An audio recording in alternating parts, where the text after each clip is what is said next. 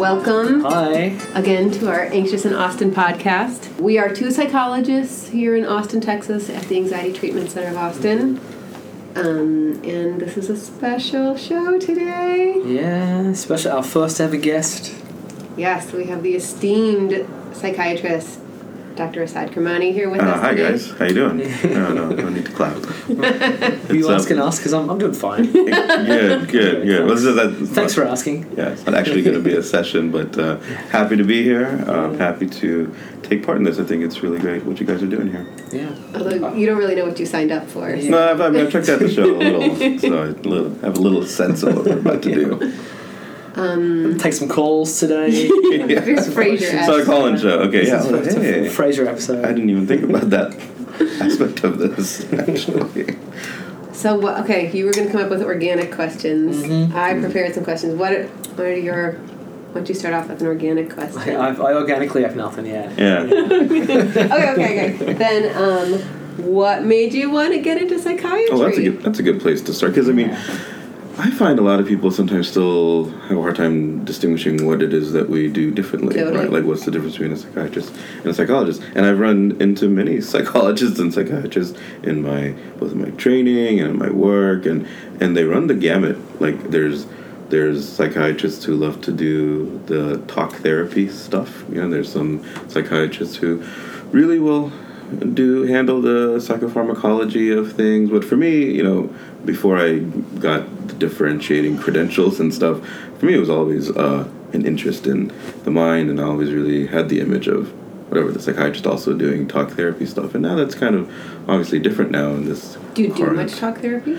I do actually in my practice. Uh, about half of my week is spent doing uh, talk therapy. I, yeah. you know what? I didn't. I, I always knew you were into it. I didn't realize Yeah, I, I meant that's it. how much you were, you were actually doing it. That's yeah, great. yeah, no. Uh, you know, I think uh, it, it it's a function of this sort of changing landscape of like what mental health has been, sort of how it's been delivered. Let's say, um, I had uh, I attended a grand rounds once uh, when I was in training uh, in New York, and Leston Havens um, was a guy that came over from Harvard and gave a talk about and talked about how psychiatry. So he's one of these throwback like Woody Allen type psychiatrists, right? And he was like, in the first half of the 20th century, psychiatry was brainless, and in the second half of the century, it was mindless, right? So um, we we fell in love with pharmaceuticals back around the around the 80s and the advent of Prozac and all. We thought we had a lot of great answers, and and um, I think that I think that sort of reflected in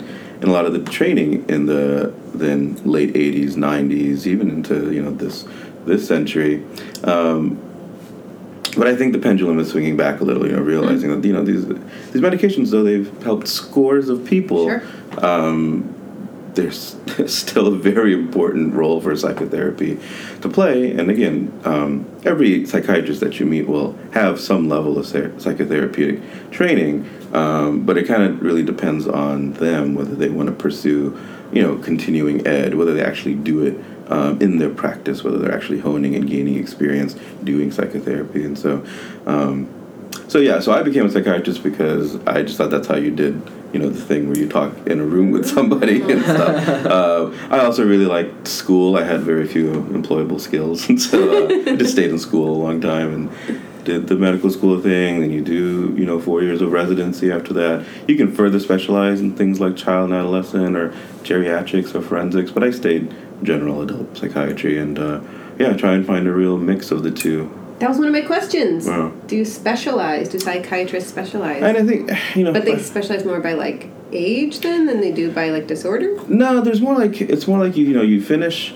you finish medical school and then you go do four years of just general psychiatry, right? And that's where you're working like in inpatient hospitals and you're working in emergency rooms and a lot of different settings.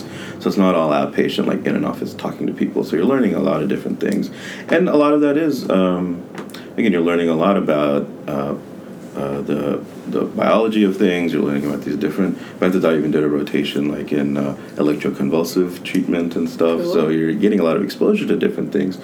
But then you can kind of decide. And so I think, gosh, I don't to. Off the top of my head, the accredited fellowships are child and adolescent, geriatric, consult, which means like you're consulting with other areas of medicine. So you're working in a hospital, say with like you know, surgeons or internal medicine doctors on, the, on like the psychiatric issues of any presenting patient.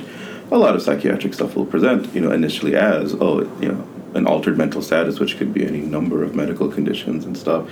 And so sometimes they need a psychiatrist on the team to kind of parse through these things.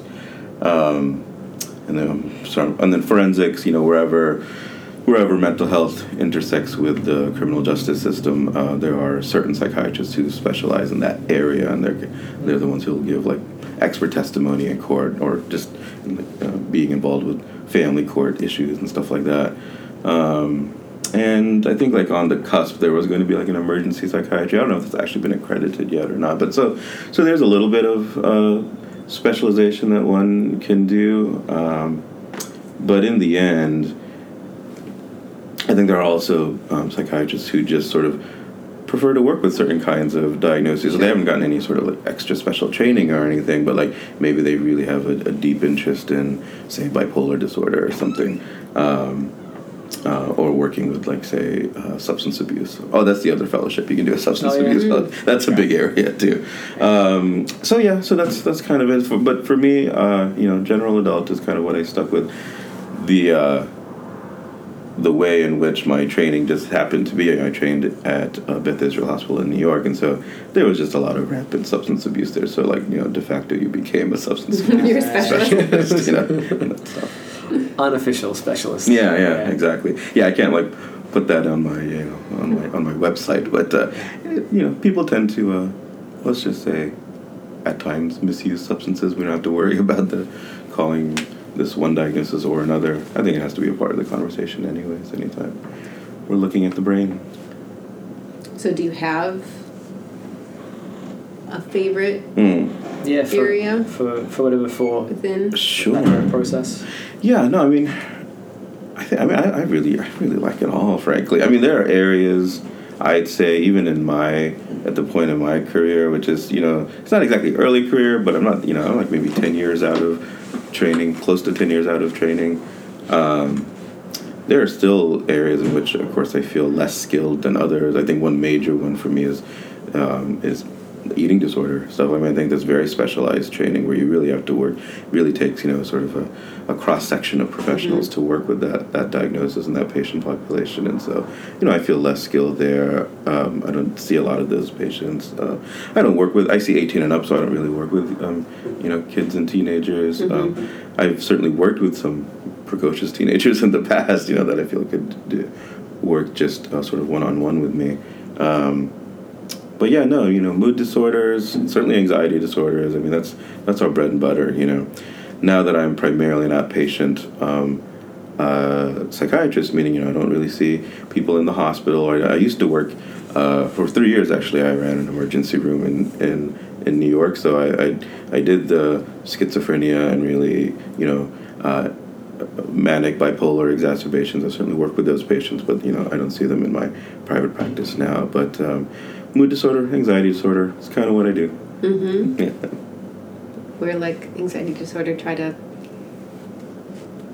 get more training in the mood disorder part. apparently. yeah.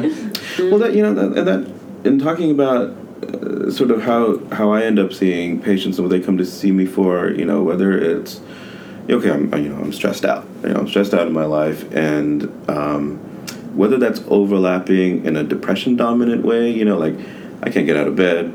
I can't shower. I have no appetite for anything. I can't remember the last time I had fun. I'm totally socially withdrawn. Like that's okay. So yeah, that's that's a depressive picture. But there's a lot of symptom overlap, you know, with the mm-hmm. with the anxiety stuff in mm-hmm. terms of you know avoidance and just Sure. feeling maybe irritable or feeling yeah. and, and that can lead you to feel kind of shut down.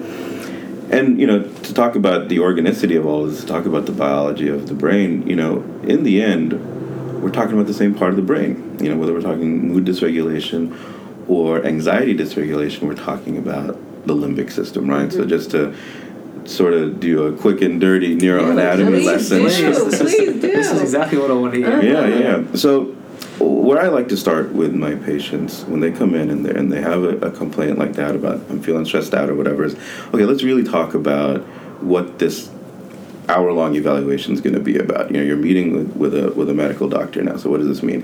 We're not going to do any blood work today. You know, there are no X-rays that we can take. Like, yeah, okay, people do CAT scans and MRIs, but it won't show us anything about your actual diagnosis. You know, it's not diagnostic. Um, but we are talking about uh, an organ in your body, right? And it's uh, not your heart, it's not your pancreas. That's that's the problem here. Uh, uh, the issue resides in this three to four pound mass of jelly that sits in your skull. We all have one, and it runs on chemicals and electricity. And and I think to really embody it like that, to let someone know, like, okay, there's like, uh, uh, you know, there's this uh, center, that is this place in your body where this thing is happening. Whatever is kind of going wrong in your life, these symptoms that really disrupt you, it's happening for real in your body somewhere. You know, it's not like all. You know, people say it's all in my head. It's like, well, literally, It it is. is in your head. yeah, like it is it's not happening there. invented. It's not invented. It's it's this real thing. And so, if you think of you know the brain, it kind of looks like a boxing glove, right? And so, like right where your fingers would be, like the thing that sits in your forehead is the frontal lobe, right? And we have to begin to um, distinguish these just really roughly, the, these different parts of the brain. So there's frontal lobe, this thing that sits, you know, in your forehead. Um, it's really big compared to chimpanzees, but you know, it's essentially the same structure. And then like the skin of the brain, like the first nine millimeters of thickness, kind of like you know the skin of your hand or whatever. This is called the cerebral cortex, right? So this is um, the two things, the frontal lobe and cerebral cortex, that distinguish our brains from our chimp cousins, right? Um, and then if you you know take say your finger or a pen and stick it right into the middle of that boxing glove. Right in the middle there you'll find the limbic region or the limbic system. And let's so, so let's make a differentiation between the limbic system like deep in the middle of your brain some might call it the primate brain or what have you um, and then this outer covering right this outer shell and then like this big front part. That's like the human part of the brain but that part in the middle think of it as your chimp brain and that chimp brain is what we're talking about when we talk about anxiety dysregulation. That's where the limbic system is, and that's where you'll find housed things like the amygdala, right? So you might have heard that that part of the brain is certainly very important when we're talking about um, anxiety, and then when we're talking about um, the fear response, because that's really the seat of it, you know. So the amygdala is is is sort of ground zero for us when we're talking about anxiety.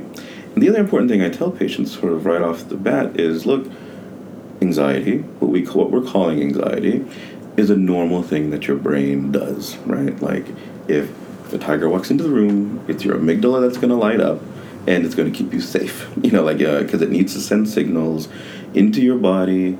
Uh, to make your heart beat faster, to make your lungs exchange oxygen faster so they can be used in your muscles, and all this stuff is really good in short bursts. But if you're living as if you live in a cage of tigers all the time, that's going to be a real problem. You know, the kicker about about having chronic anxiety, like when you're chronically living in a cage of tigers, um, you know, there's these other processes that happen in your bodies. You've heard of like the stress hormone cortisol, right? So if you have chronic high levels of cortisol, there's a number of deleterious effects on your body. Uh, chief among them being that it actually hurts that part of your brain that regulates anxiety. It hurts the amygdala. You know, not that it's damaging it. Think of it more like a bruise. You know, like it's doing things to brain cells that makes them function poorly and sometimes even die off. But again, this can be reversed. But you got to do something about that chronic level, gotta high level of stress. in some way, Exactly, right? exactly, Yeah. exactly. Uh, but then when you're stuck in the middle of it, it's hard because the the very thing that you're trying to. Uh, Excuse me. yeah, yeah. Please, uh, please take it. It's actually my, my alarm. It's, uh, it's time for me to wake up. Wake up!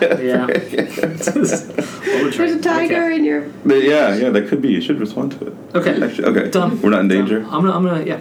Okay. Thanks. the so the thing is the the the brain is this, is doing anxiety you know like for a reason uh, normally. So I never promise that we're going to get rid of anxiety. We're just going to better manage it. And I, I sort of liken it to to blood pressure. You know let's talk about anxiety like we would talk about blood pressure. You're supposed to have it your heart's supposed to pump blood around your body your brain's supposed to do anxiety to keep you safe and it's also good a little bit for like you know performance like Sure. you know you want your Exactly, exactly. You, you want your air traffic controller to be a little bit anxious you know, when they're on the job, you know.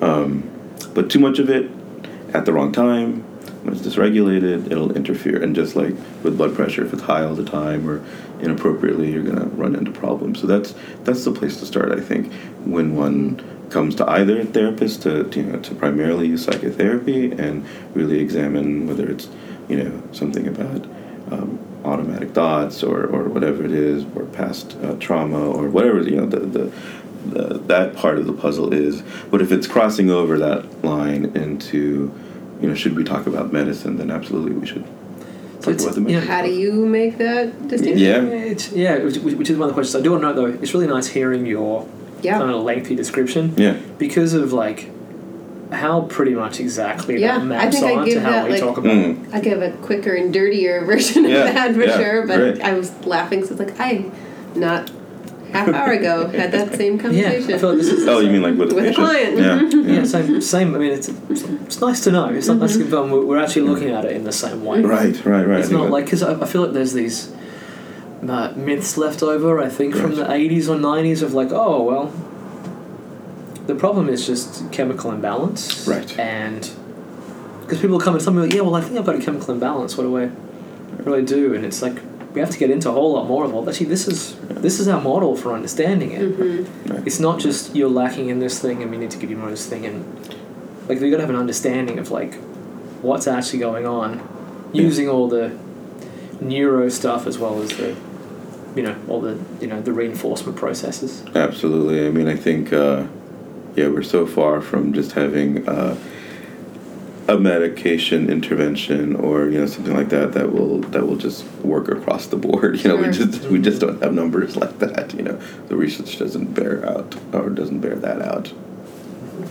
But you had asked sort of how you you know Yeah. when do you make that distinction How do make that between call? yeah yeah yeah when do you make that call? I think that's a question I get Yeah. all the time Yeah. from clients. yeah should I Like, use should I go on medication? sure sure. And right, like, I have my own ideas of things, Mhm. but yeah That- love, love to love to hear how you- because we are trying to figure it Yes. out all the time like okay is this mm, when do we when do we not Mhm. Well, and, and I think the question itself actually uh, provokes a lot of anxiety too. It's like, okay, so am I get, if I go talk to a professional about this stuff, am Sure. I just going to be put on, you know, pills and what do these pills do? for the rest of my life, Right. and is that going to alter my personality? exactly, and exactly. There's so much out there that, you know, a lot of misinformation, but at the same time, there's you know worrisome stuff that happens in the sort of. and those are uh, the ones that get posted. Right, those are the ones that get you know. when I uh, googled this, right, right. nobody Google's like doing fine. It's really great. no one blogs about how awesome like uh, this things is have gone. helpful. I feel good. It happens. It happens. You have to seek it out, though. I mean, the stuff that gets more hits or more clicks is uh, definitely the, your the anxiety tragedies. is probably The not outliers. look for that That's true. That's true. You're gonna, and that's the that's the function of anxiety, right? To look for the threat in your environment. So- yeah exaggerated search Ex- yeah, yeah, precisely. Um, for me, it's not uncommon actually to to uh, tell people, look, um, why don't we take our time with this? You know, let's take our time and, and sort of understanding the diagnostic picture, and we don't have to jump into the medicine thing, but let's uh, let's let's consider what it is that would make us think that a medication could be very very helpful here. Um, and I'll talk sort of more about you know anxiety disorders now since we're kind of focused on that. But a lot of this cross applies for for mood disorders as well. Now there's, I'm sure that the topic of the diagnostic manual has come up before in in, in your conversations, or, or no, no, not, Not maybe much. not. Try maybe not so much. Yeah, we don't have to focus too much on. So what I'm talking about there is the the diagnostic and statistical manual, um, which is sort of uh, again the epidemiological text of psychiatry where it's based on again large large numbers of people large studies of populations about cluster of symptoms that define syndromes right? And there's a whole chapter right of anxiety disorder. And under anxiety disorders fall all your different categories like panic disorder or generalized anxiety disorder or obsessive compulsive disorder and a slew of other things. But for our purposes here let's just understand that okay everything that we're talking about there is uh, is under the umbrella of anxiety disorder. And so when you come in we're gonna when you- when you come into a psychiatrist's office that that first interview is to be a bit more clinical. And what i mean by that is it's to be a bit more symptoms focused. There should always be again that level of rapport building and hopefully having some. Hmm. It doesn't. Yeah, Some human, I've, I've human some, some human. going on. Yeah, some humanity going on. Ideally, that would be Ideally. people's experience. For sure. I've heard that that doesn't happen all Does the time for patients. occur. Yeah, or and and, and, and, and so that that yeah, obviously have to acknowledge that part of it. Uh, You make eye contact sometimes too. sometimes, sometimes I don't wear a white coat in the room. yeah. I'm just going to hold the stethoscope up to your brain and you just tell me what you've been Right, experiencing. right. I don't have models of brains like all over the room, to make it look really, really. And so yeah, there it, it has to be. You have to have a humanistic approach to this stuff.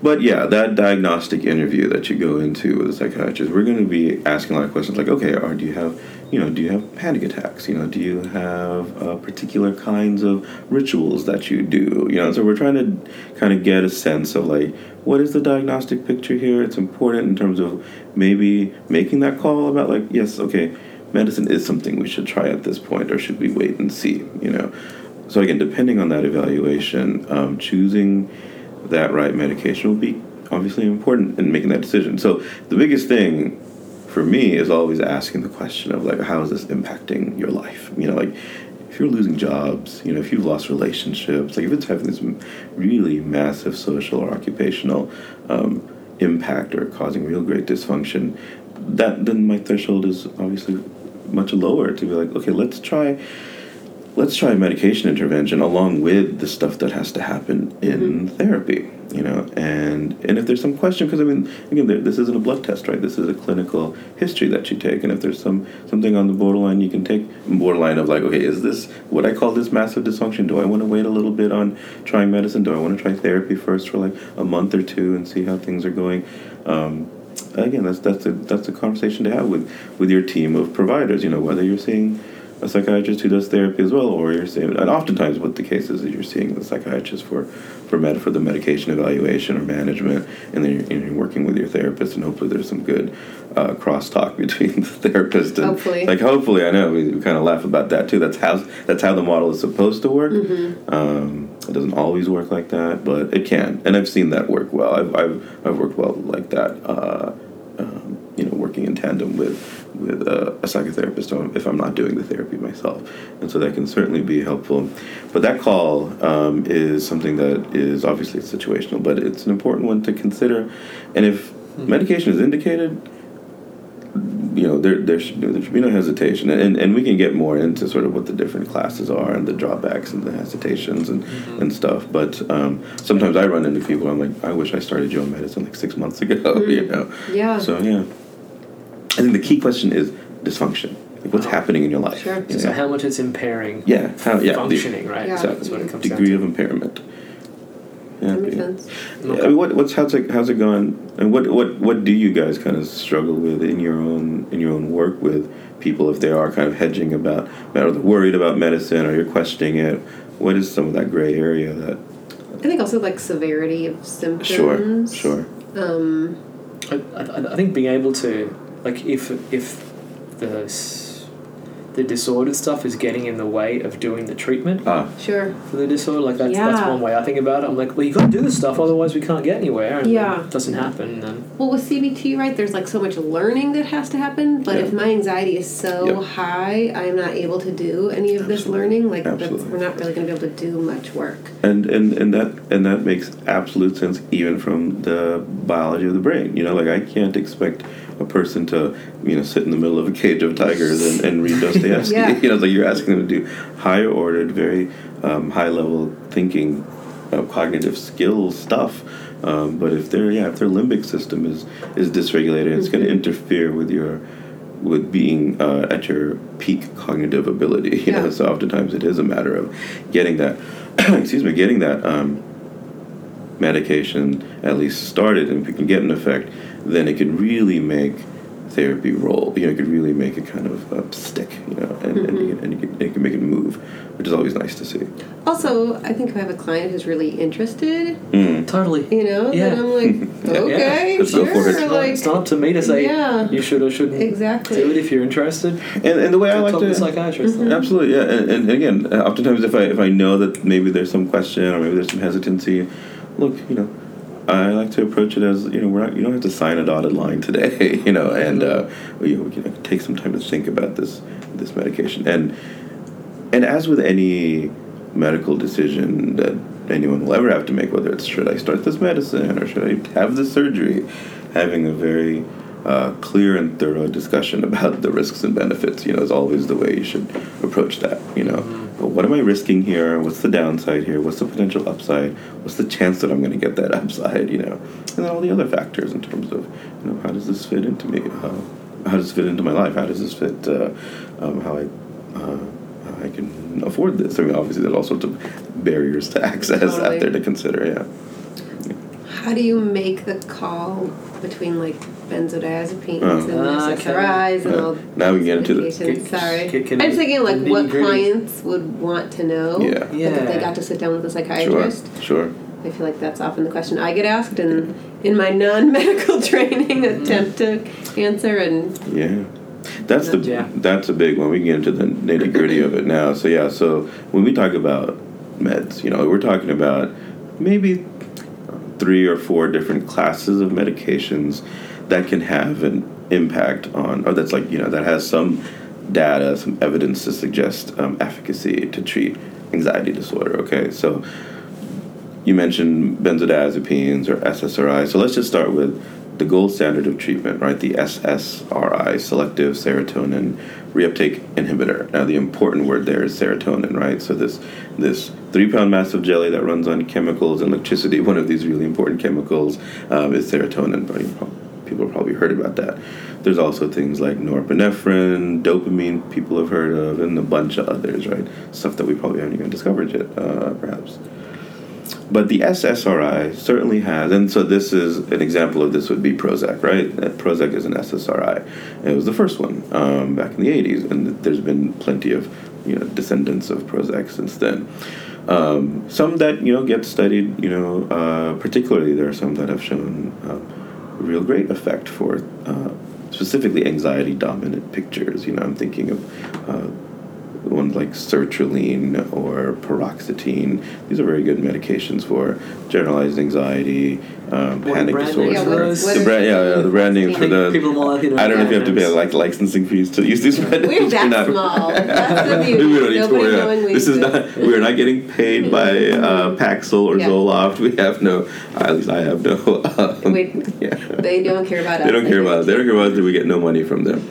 Um, which actually ends up be rather important because there's also another thing there. Um, yeah, Paxil, Zoloft. Um, Zoloft, you know, I, that's my go-to um, for someone coming in with an anxiety-dominant um, picture. Why for that? It, just, it just has good data. It just has a really um, clinically speaking, um, what I've seen with my patients, they have a very good response with Zoloft.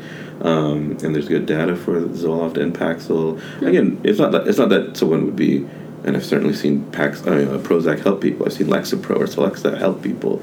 Um, they, but yeah, uh, again, I think um, just for what I for, for, for what I've seen for, for my clinical experience with it, that, that's usually what I go with. There are other things to consider. You know, if you have a first degree relative, say your sister is on, sure. you know. Uh, Celexa and had a really great response for anxiety to that. I'll go with that. You know, that's mm-hmm. that's fine. And so so so that's that one class of medication, right? The SSRI. Now let's talk about them a little bit longer before we move on to the rest. I never want to oversell these things to, to my patients. Like when you look at, you know, non-pharmaceutical industry-based research, uh, these things, you know, have an efficacy rate of around 55 to 65 percent. That's not a great number. I mean, in a way, you can look at it one of two ways, right? It's sort of a glass half full, half empty thing. It's nowhere near 100, meaning like you'll leave fully 35 to 45% of people untreated or undertreated on this medicine. Like they'll only have a partial response or no response at all.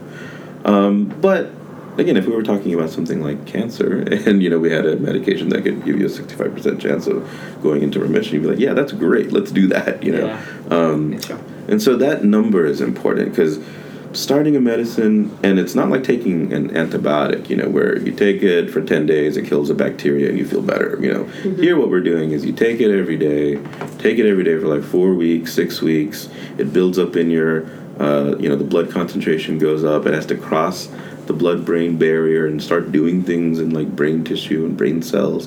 And the brain is very, very takes, complex. It takes, some time. Wow, because I know this Yeah. one that comes up a lot as well. Yeah, Yeah, like, yeah. I've been taking it for a week or two, but Yeah. uh, Right, and sometimes I'll run into patients like, yeah, I took it for like two weeks, it did nothing, and I stopped. I was like, oh, well, you gotta give it a little bit longer. And sometimes they get started just on a low dose of it, which is how you're supposed to do it. You're supposed to start on a low dose and titrate it slowly. Um, but then, you know, whatever for whatever reason, they don't go back to the doctor, or something comes up, and they're like, yeah, I only ever took 50. Well, I wouldn't call that a treatment failure. We didn't. And I'm talking about say Zoloft in particular. You know, you start at 50. The usual effective dose there is 100 to 200. I mean, that's Okay. that, that's what I find. for My patients' average dose is probably 150 around, you know, roughly speaking. And so, you know, we got to get to uh, a treatment regimen that's an adequate dose for an adequate duration of time before we can really judge and say we've gotten a full response here, or we've only gotten a partial response, or we've had no response to Zoloft. Then we got to move on to another one, you know, and and that's just inherently uh, painstaking and, Sure. painful for Yeah. people because they're already suffering the minute they hit your door. does that tend to happen? Like if if you've you know someone's in whatever that forty percent or whatever that Mhm. doesn't respond. That doesn't respond. If you switch to a different one, do they? That can happen. Absolutely, that happens. Uh, I can't, you know, off the top of my head, give you the percentages, but Yeah. yeah, absolutely. Okay. The sort of the typical algorithm will be like start on an SSRI. If one doesn't work, try a second SSRI. If that if you fail a second SSRI of adequate dose and adequate duration, then we start getting into maybe the thinking thinking about other classes of medications, maybe the Okay. SNRIs, and so that stands for serotonin norepinephrine. That's a nice segue into the next topic of the SNRI. Yeah, yeah. uh, and so the brand name's there. So that stands again for serotonin norepinephrine reuptake inhibitor, the SNRI, as opposed to the SSRI. And the most common SNRI would be Effexor, right? Or the generic name is venlafaxine.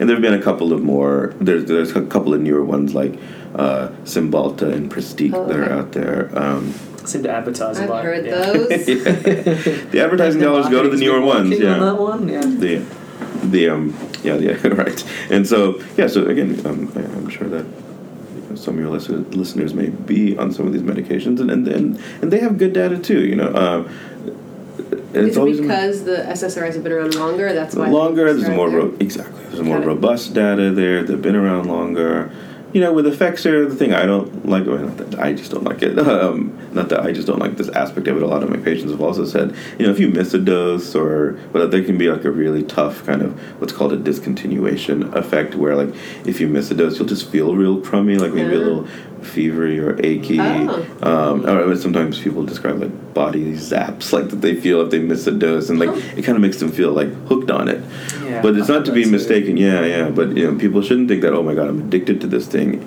You you can still get off of it, and we'll we'll talk about addiction when we talk about benzodiazepines. But so with the Effexor, though, it's just tough to miss a dose. Or if you go out of town for the weekend, you forget your medicine. Like you're going to be in for a rough weekend, Oh, you know, okay. or you're like frantically calling your doctor on the weekend to try and get like an emergency prescription. So there's like uh, just real world uh, ease of like SSRIs Sure. versus say something like that. Like if you miss a dose of your SSRI, you're not gonna. uh, yeah, some of them absolutely. So you know, Prozac has a very long half life. It's not a big deal if you miss Got a it. day or whatever.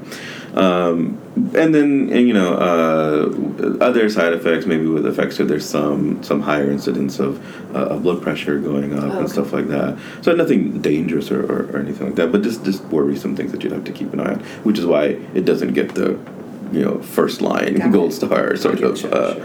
uh, yeah class of, of medication, but a good medication as well we had mentioned benzodiazepines, right? So, because like oftentimes people will maybe end up in an ER, right? Like with a panic attack, or they think they're actually having a heart attack, Sure. and it, it we can hear that feel all the time. that. And it feels like that. You know, your heart's racing, you can't breathe. Some people even pass out. hmm And then they get their cardiac workup. You know, it turns out there has been no cardiac tissue damage. There's no evidence of, of this. And, and, and the ER doc was like, you should probably talk to somebody. This was a panic attack. And, and then maybe they'll get like 10 pills of Xanax or something. Now, so the benzodiazepine, this is working on a completely different receptor system in the brain. It has nothing to do with um, serotonin stuff, right?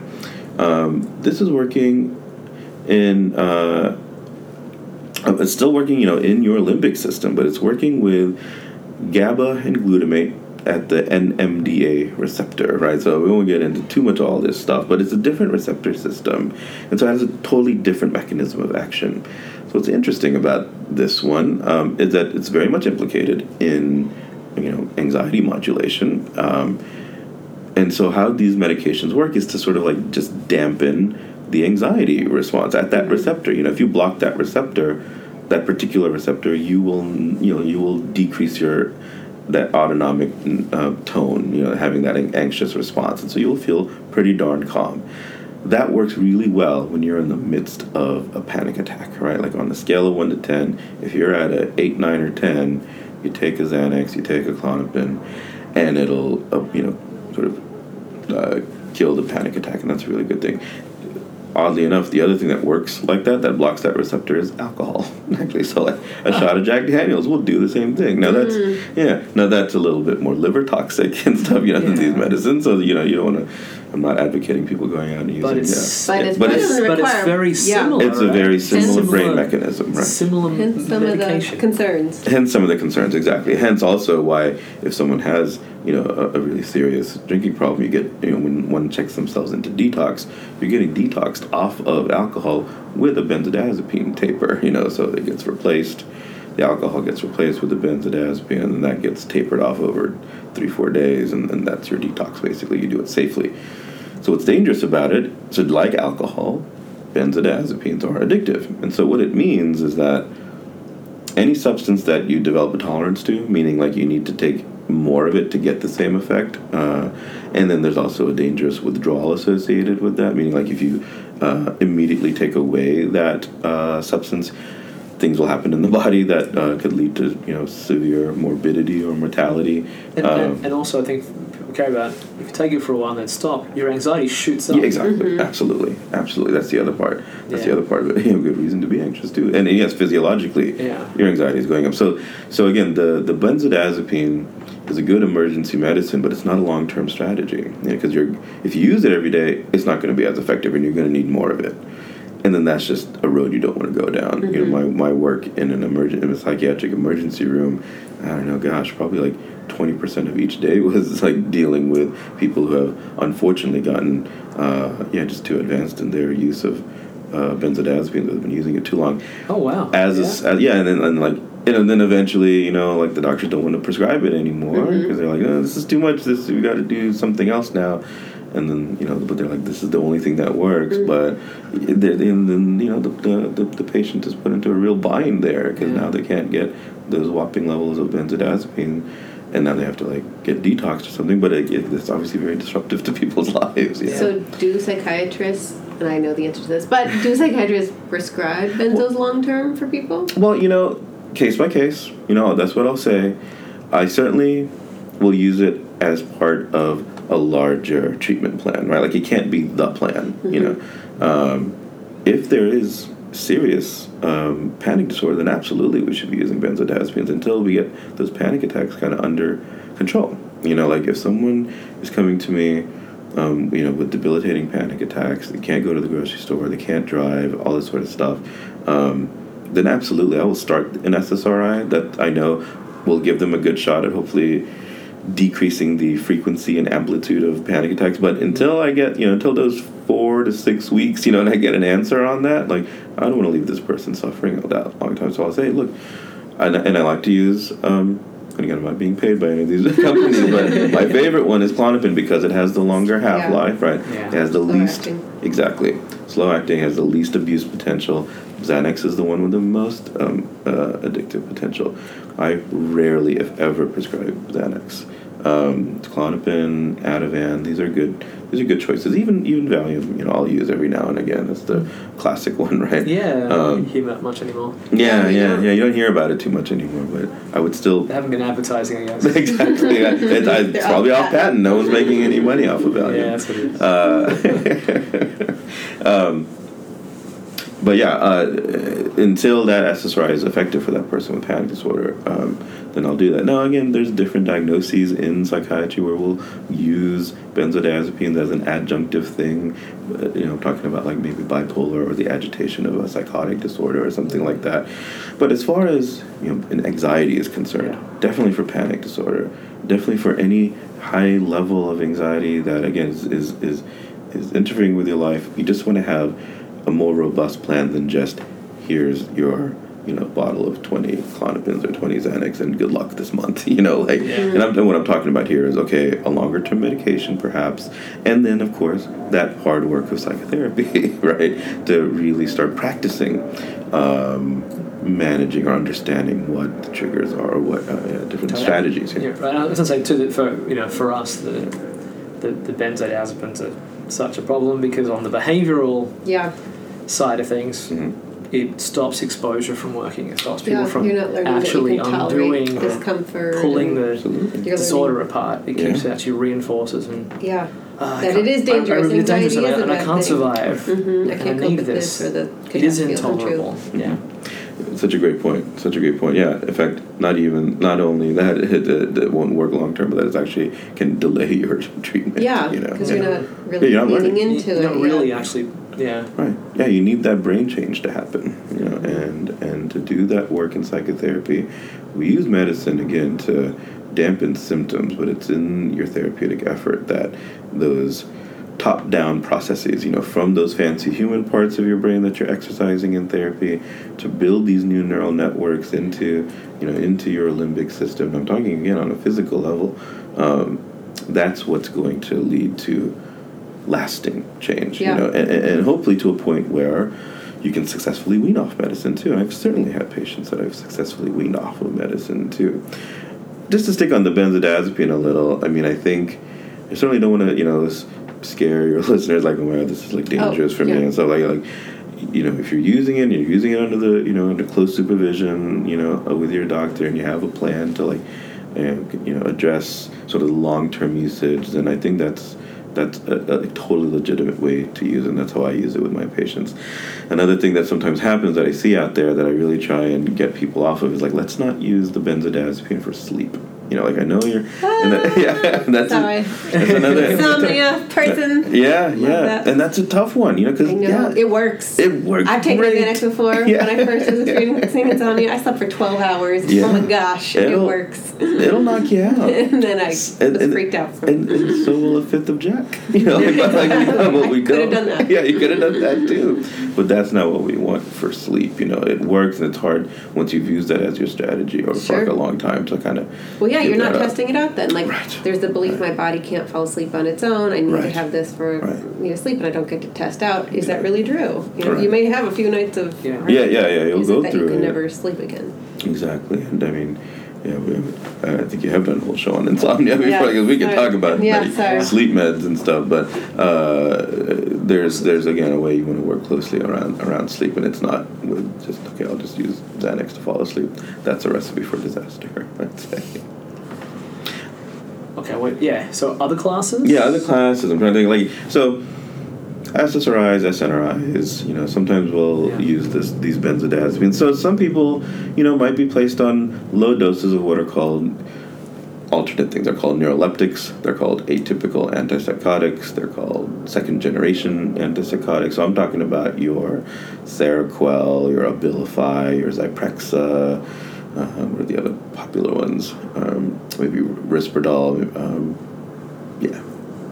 Uh, and so these medications, right?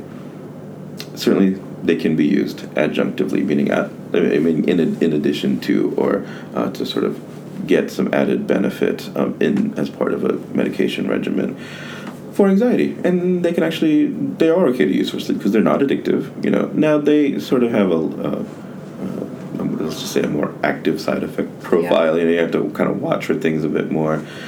Uh, things like Seroquel can can certainly um, cause a little bit of weight gain, just next day sedation, make, making you feel a little bit slow cognitively. I mean, th- this is not what you want to live with for like a real long time. But if people tolerate it, I've certainly seen it. Certainly seen it work for people, and I'll go there if I, you know, if I need to.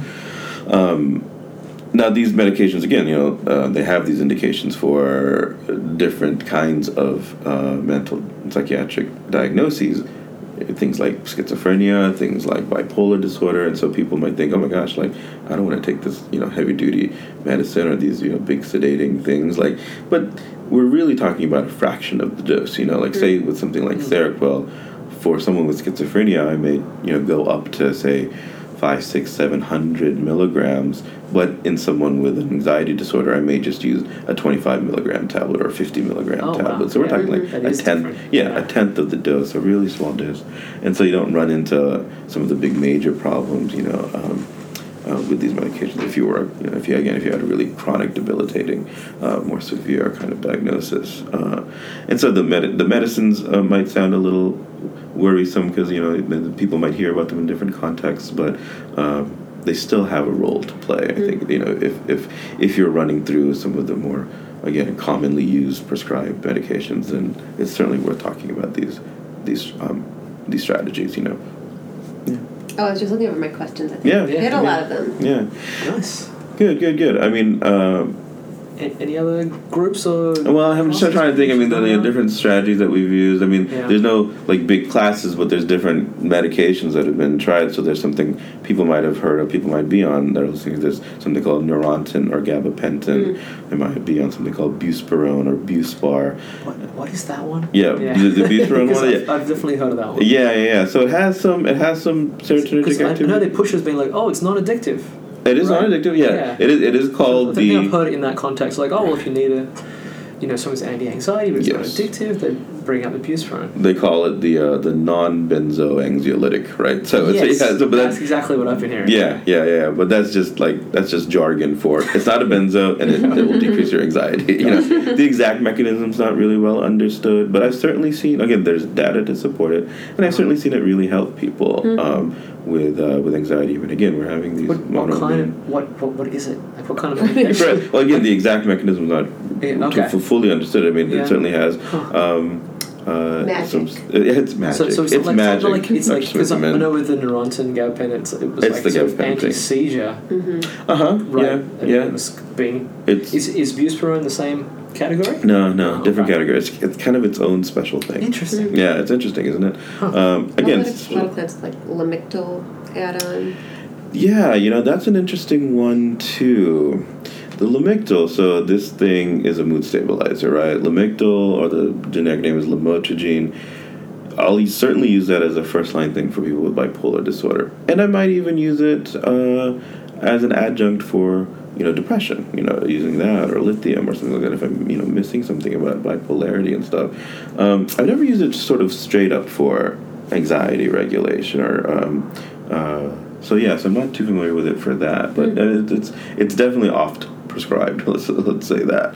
Um, trying to think of the other kind of um, you know one-off classes of medicines Uh-huh. you know that, that that people use. I'm probably, but yeah, I mean definitely for you know agitation or mood lability and stuff. People use things like Depakote, which is another Yeah, mood sure. stabilizer, um, and so you know we can get into sort of you know fancier things. Or, you know, like um, and by fancy I mean just a, maybe a bit more. Uh, you know, there aren't large trials. You know, Sure. there aren't large, uh, large uh, databases that sort of uh, will back this up. But like going back to that idea of what what are you risking? What are you know what's the what's the potential upside versus what's Uh-huh. the risk here? And um, and I think that's where you always kind of have to use uh, use again. You know, you, your risk benefit analysis. You know. Okay, this is a, a random question, Mm. but when I thought of, what do you feel are some of the biggest misconceptions about psychiatry? Ah, that's a good one. Yeah, I mean, well, let's just talk. Well, since we're talking about medication, let's just stick with that because I think you touched on earlier. Like, you know, is this going to change my personality? Like, are these meds Sure. going to be something that, like, I don't want to go see a shrink. They're going to put me on these things. I'm going to be a zombie, Mm-hmm. or I'm going to be different and stuff. And so, I think the important thing to remember is like, let's always bring it back to the brain, right? Where these medicines, where these molecules are going in your brain, they're having their primary effect again in that more primitive part of your brain. You know, like the part of your brain, the frontal lobe, the cerebral cortex, remember those human parts of your brain? I mean, those are, again, sort of exponentially more complex. You know, like there's a different part of of your brain if you just think about the difference between what a chimpanzee is versus what a human being is and where things like your consciousness consciousness arises from or your personality or your creativity or your intelligence um, you know this this SSRI, this molecule that's going into your brain and blocking a certain kind of receptor in the chimp part of your brain, it doesn't. It's science fiction to think that it's going to have like massive effects on like personality or change you as a person or make you smart or make you dumb or whatever. You know, like all these kind of misconceptions. Uh, um, let's not always let's not put too much onus on what that medicine can do or is doing um, to you as a person. You know, because you're still responsible for you know who you are and, and, and, and how you act in the world and, and how your thoughts influence how you feel and, and how you negotiate interpersonal space with people you know like Totally. that that's yeah that the medicine's not going to be doing that stuff for you um, and and so I think that's a big misconception. They're like, okay, this medicine is just going to have this massive effect. It's going to change me as a person. That any gains I make will just be because of the medicine, you know. Mm, And so, sure. so some people like are afraid to get off of it. Sometimes, I'm like, well, Totally. yeah, yeah. Like, well, the medicine hasn't done all of it. That's like saying, Mm. You know, if you broke a leg and you had to get a cast on it, and and then you wear the cast for a while and you take it off and you rehab and then you can run a marathon. That's like saying, well, you only won that marathon because of the cast. You know, it's like, well, there's a lot that happened in between. You know, your Uh-huh. the initial parts of your treatment and all the other work that you did um, to to make your brain a different brain. You know, and hopefully make it healthier than it's ever been before. You know. Uh, so I think I think that's a big one around around medication, and maybe that's maybe the biggest one about just psychiatrists that they're just going to be, you know, sort of uh, prescription happy. You know, they're going to be quick, and and then look, that happens. I don't I don't doubt that any number of um, your listeners have had that experience where they sat in a room with somebody, didn't really listen, or they felt that they didn't really, really weren't heard. Um, and they felt like they they just kind of got placed on a medicine without any kind of deeper exploration or even a plan for deeper exploration, you know, um, and that's and that is that is troubling. Like that is wrong. It should be this approach, this full spectrum approach of let's let's do the medication evaluation if it's indicated, and if we're kind of having a question about it, let's just ask the question and find out. But then let's have it be a part of a larger treatment plan, you know, that involves psychotherapy, it involves any number of other, you know, psychosocial rehabilitative type things. And look, beyond that, good sleep hygiene, you know, nutrition, exercise, anything that's good for your body is going to be good for your brain because your brain is a part of your body. Yeah. so eating right, exercising, good sleep Future habits. shows. Yeah, yeah, future shows. That's a good mm-hmm. point. Yeah. We Yeah. need to do Yeah. some more Yeah, research we've, ourselves. we've been discussing this Yeah. for a while. Sure, without sure. having mm-hmm. Have you guys done like a Got yoga to. meditation show yet, or, or No. Okay, We've all the exercise. We're thinking more the nutrition. Oh, sure. But- yeah, Yeah. yeah, we've been doing a little bit of research We need to do some more. on, on the nutrition stuff. Absolutely. Mm-hmm. Yeah. And, and all these things again, they're they're not mutually exclusive. You know, they, they all can help out, um, and they all play a role. I'd say. I think that's a good place to stop. Ah, Oh, okay. That was Yeah. like so natural. Are you gonna make us do a wrap up of what did you learn? Of course. yeah. What did Shoot. what did you Yeah, learn, Dr. Smith? a- yes, He always does this one Yeah. Well, see, the, that, takeaway message. I know it's the, right thing the to idea, do. you know, this it's based on kind of you know learning theory, how, how humans actually learn stuff. You're right, you, you're right. you know, we know it's, it's useful to have. You know, at the end your textbook, you got your bullet points. What did you learn? It was this. What's the takeaway? So you know, we don't know before we start what we're going to learn. That's true. So we can't do the bullet points at the beginning. yeah. So we got to do what's the takeaway. We, we, people are going to forget, and I'm going to actually direct it to you. Since Yeah. yes. Yeah. the source of the Makes me. What are the Numbers takeaways? always. Okay, how many takeaways do you want? She, she I hates hate this. it. So like a test at I'm the end. I somebody's can study for it. somebody's listening to this. Let's Yeah. say it's like an hour long yeah. whole thing. They had it on the headphones while they were cleaning the house, Yeah. and What do I so need they to were know? listening to it, but it wasn't. They weren't sitting there taking notes, like just learning everything. Yeah. Um, what would be, what would be the things you want people who are, you know, our listeners to take with them? Okay, here's my here's my big one. Yeah. Uh, anxiety is normal.